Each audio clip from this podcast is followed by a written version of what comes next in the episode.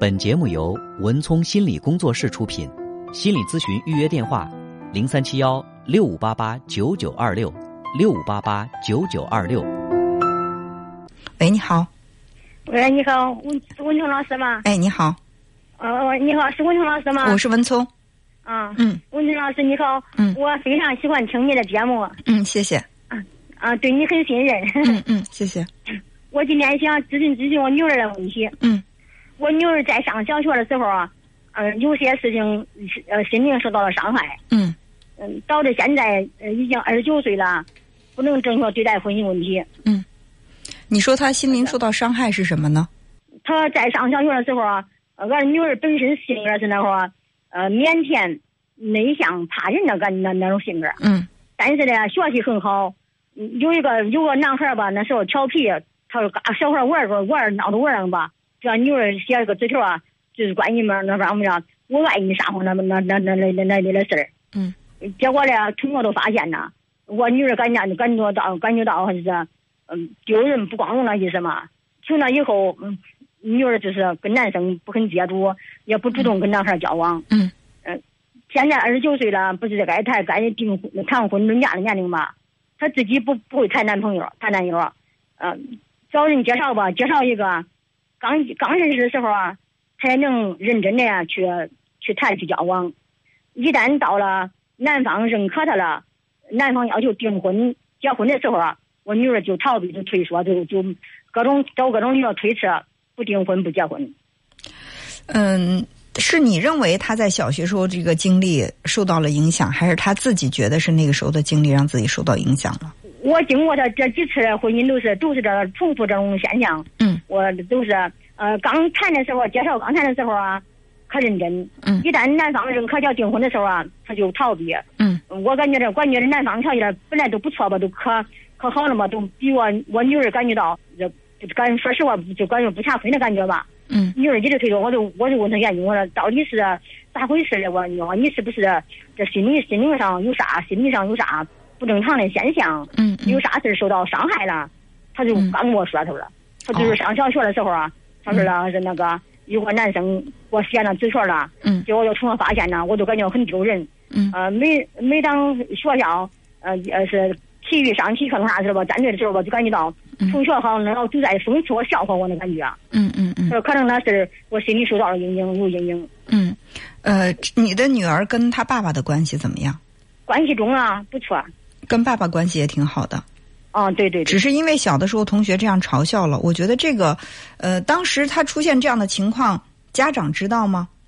不知道，我我是现在刚知道，现在才知道。那个时候他不愿意跟你们说，那时候没有跟我说，俺也不知道。那个时候为什么不跟你们说呢？是不是小的时候孩子跟你们的这个心理距离也没多近啊？如果说是小学生对父母特别的依恋，在感情上觉得很安全的话，他在学校受到委屈，他可能第一个想倾诉的人就是自己的爸爸妈妈。但是那个时候没有说，就是让我会产生一个困惑：那个时候你你们对孩子的关注，或者说呃孩子对你们的这个亲近度不够。那时候主要是俺现在你们俺那时候是四个子女，上面三个女儿，嗯，下面一个男孩啊，嗯嗯，计划生育又罚钱。生活过得非常艰苦。嗯，他爸爸一直在外打工，忙挣钱。嗯，我是在家忙地的，种地的，种八九十来亩地。一个女人在地那时候薅草种地，每天都不在家。干女儿跟孩子接触的时间很短。哦，其实这个也是问题的一个很重要的因素，就是因为因为什么？因为如果说那个问题能够直接上小学的时候的这个问题能够直接影响到他二十九岁的人生的话。那就证明当时这个事情对他的伤害是非常大的。如果当时对他伤害很大，父母就居然浑然不觉，没有看到儿子孩子情绪的变化，那就证明其实这个时候父母对孩子的关心并没有那么多，孩子被忽略这个感觉也是。你包括他爸爸常年在外面工作，他跟他跟你说他跟爸爸关系也不错，是不错到什么程度？他们之间是很能够很亲近的在一起相处，还是说只是很客气，没有什么冲突？你所说的他跟爸爸不错，指的是哪种情况？对，没有冲突，呃，是反正是也也也也反正是没啥，反正主要是接触的时间太短太短。嗯嗯嗯，这个其实长时间都不咋接触。嗯。对，这个也是一个问题的关键，就是他嗯第一呢是小的时候，在他的这个呃认知还没有建立的很健全的时候，同学们之间这个起哄啊、开玩笑啊，让他在心里面有那种很反感、很羞耻的感觉。而这个时候，家长没有关注到他这个情绪，让他这个情绪压抑在心里了。再加上他生命当中的唯一一个最先、最初跟他有亲近，应该跟他有这个亲近关系的，就是他的父亲。就是父亲是女孩子生命当中第一个建立亲密感的亲密关系的人。那这个人呢，又常年在外工作，其实对他的关怀陪伴也很少，这就会让他天然的跟这个男性之间的距离比一般人更远。所以他才会去追追溯自己的原因哦，是因为这个原因，所以导致到我没有办法跟别人建立亲密关系。就我们两个保持一定距离还可以，你一旦说要跟我怎么样，那我立刻就会逃走，我不敢去，对对是吧？对，啊，呃，那现在这个情况怎么办？我觉得从两方面着手会比较好。第一呢，就是，呃，尽管说现在，嗯，这个时机不是最最恰当的时机，但是呢，就是现在让爸爸多去陪伴这个女儿，或者多跟女儿聊一聊天儿，建立跟最最起码，因为很多嗯，就是我们工作当中遇到很多人会说，女孩子会说，哎呀，我跟我爸，我们两个要单独相处的话，我就觉得特别别扭，无话可说，尬聊，就是随便的，呃。就是拼命的挖空心思想找话题去说，要如果没话说的话，就觉得好像气氛挺紧张的。你看这是什么呀？这就是一种父父亲和女儿之间的关系建立的不够好。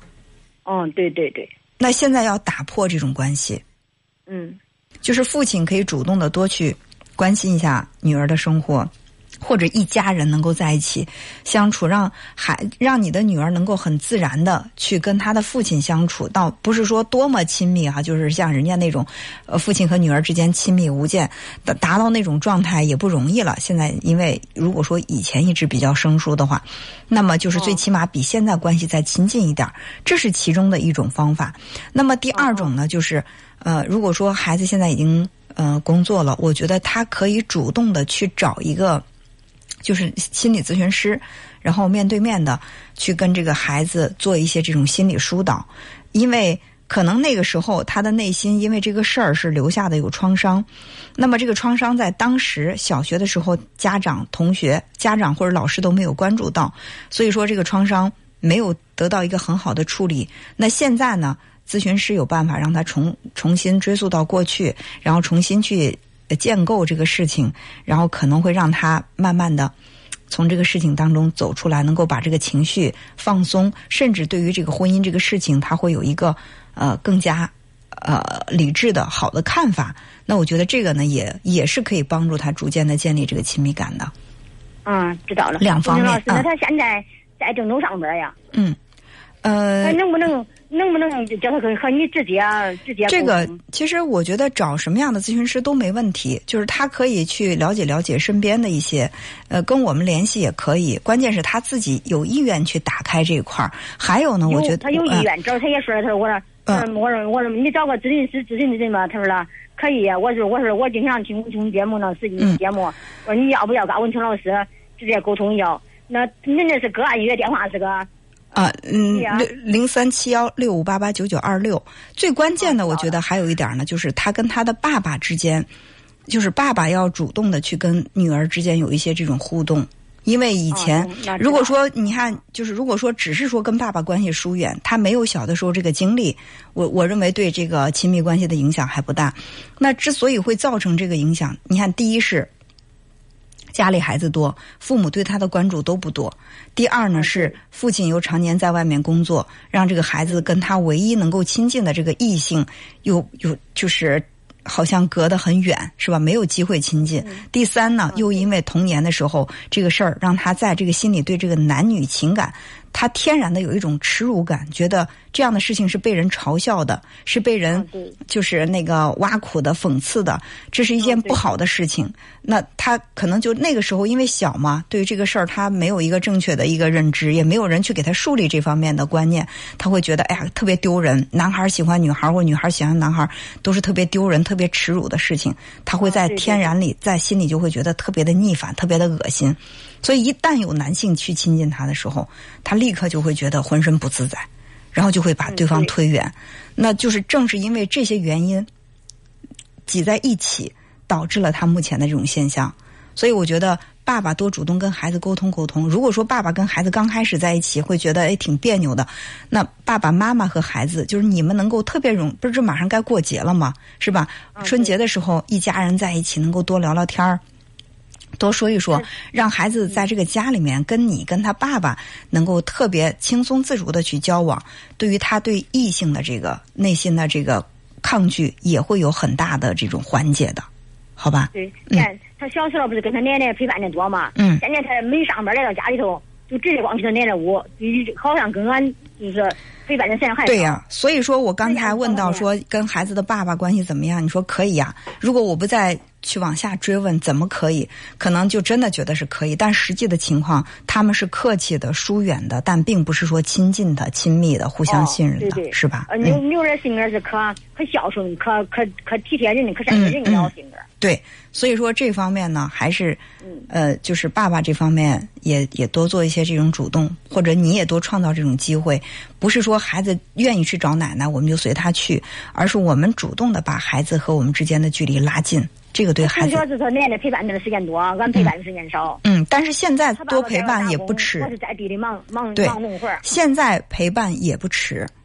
哦现在也不晚啊，就是什么时候开始去修复关系都不迟，啊，好不好？知道了，知道好，那就这样，哎，好，再见啊谢谢。文春老师啊。哎，好好好，嗯好。本节目由文聪心理工作室出品，心理咨询预约电话：零三七幺六五八八九九二六六五八八九九二六。